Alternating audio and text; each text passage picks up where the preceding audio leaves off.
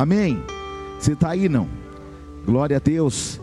Eu quero falar brevemente para você da importância de ser um sustentador da casa do Senhor. Às vezes, pode se sentar se você quiser. Eu vou ser breve, não vou falar nem três minutos sobre isso, nem, nem cinco minutos. Mas nós, quando lemos a palavra de Deus, nós notamos homens que deram a própria vida para que o evangelho chegasse a nós.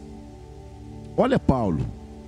Paulo estava num naufrágio e o Senhor enviou um anjo e falou para ele: Paulo, manda que esses homens se alimentem, porque se eles estiverem debaixo de uma palavra, nenhum deles perecerão. E eles foram parar na ilha, na ilha de Malta, e lá aconteceu o grande milagre.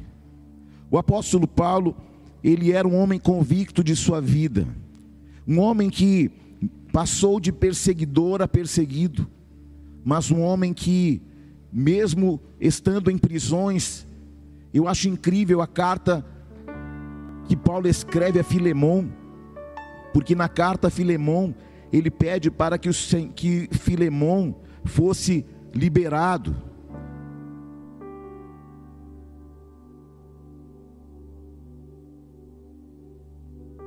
Para que, de alguma forma, ele fosse liberado. E nós precisamos entender o seguinte: quando... até perdi o fio da meada agora, gente, mas glória a Deus. Eu quero pedir uma coisa para vocês: quando estiver ministrando, não tire a nossa atenção, porque a gente está numa linha de raciocínio aqui e às vezes a gente se perde. Mas eu quero deixar claro para você, meu irmão, que você pode, nessa hora, nessa noite, fazer como Paulo, abrir mão de si e entender a vontade de Deus para a tua vida. Quando Paulo escreveu a Filémon, ele disse: olha, eu quero que você libere a vida de Onésimo, e se ele fez alguma coisa contra você, me lembrei do que eu ia falar, e se Onésimo fez alguma coisa contra você, e se ele te deve alguma coisa, eu pagarei pela dívida de Onésimo. Isso é um amor incondicional, de alguém que está predisposto a pagar um preço por alguém. Quando você mantém as estruturas abertas, essa palavra é propagada. As pessoas começam a ouvir a palavra aqui, fora daqui, em outras fronteiras. Quantas pessoas têm sido alcançadas, meu irmão?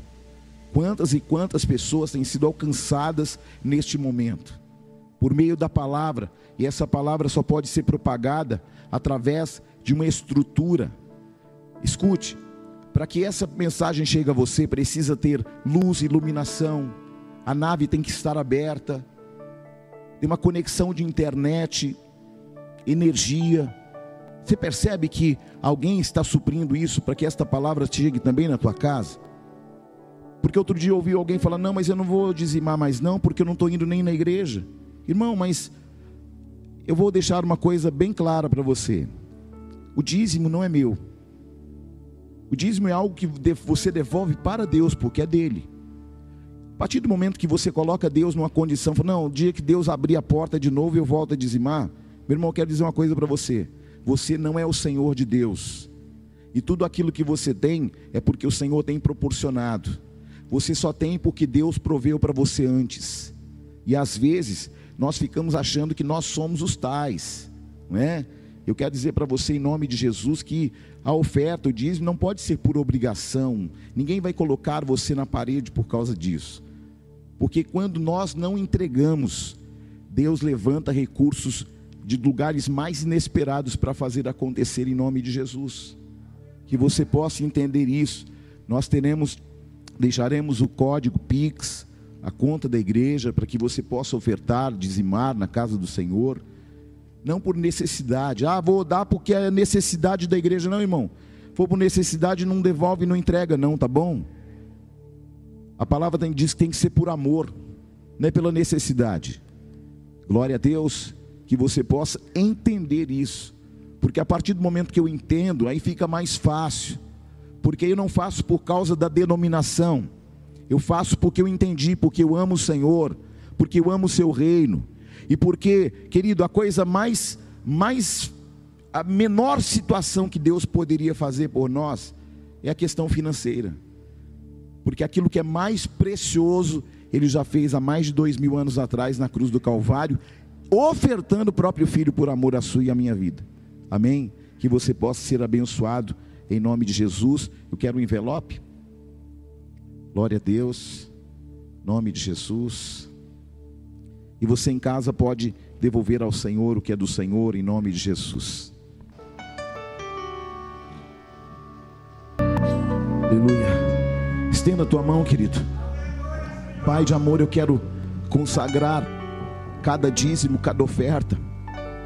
Senhor, eu sei que o Senhor está trabalhando ao coração de muitas pessoas. Senhor, eu sei que muitas pessoas têm vi- vivido dias, Pai, difíceis, mas eu creio, Pai, que o Senhor transformará esses dias difíceis em altares de testemunhos. Meu Deus, em nome de Jesus, todos aqueles que fielmente têm devolvido a tua casa, a casa do tesouro, para que não falte mantimento à tua casa, Pai, eu os abençoo abundantemente e poderosamente, que não falte coisa grande nem pequena na tua casa, na tua vida, que as portas se abram e o sobrenatural aconteça em nome de Jesus. Amém. Glória a Deus.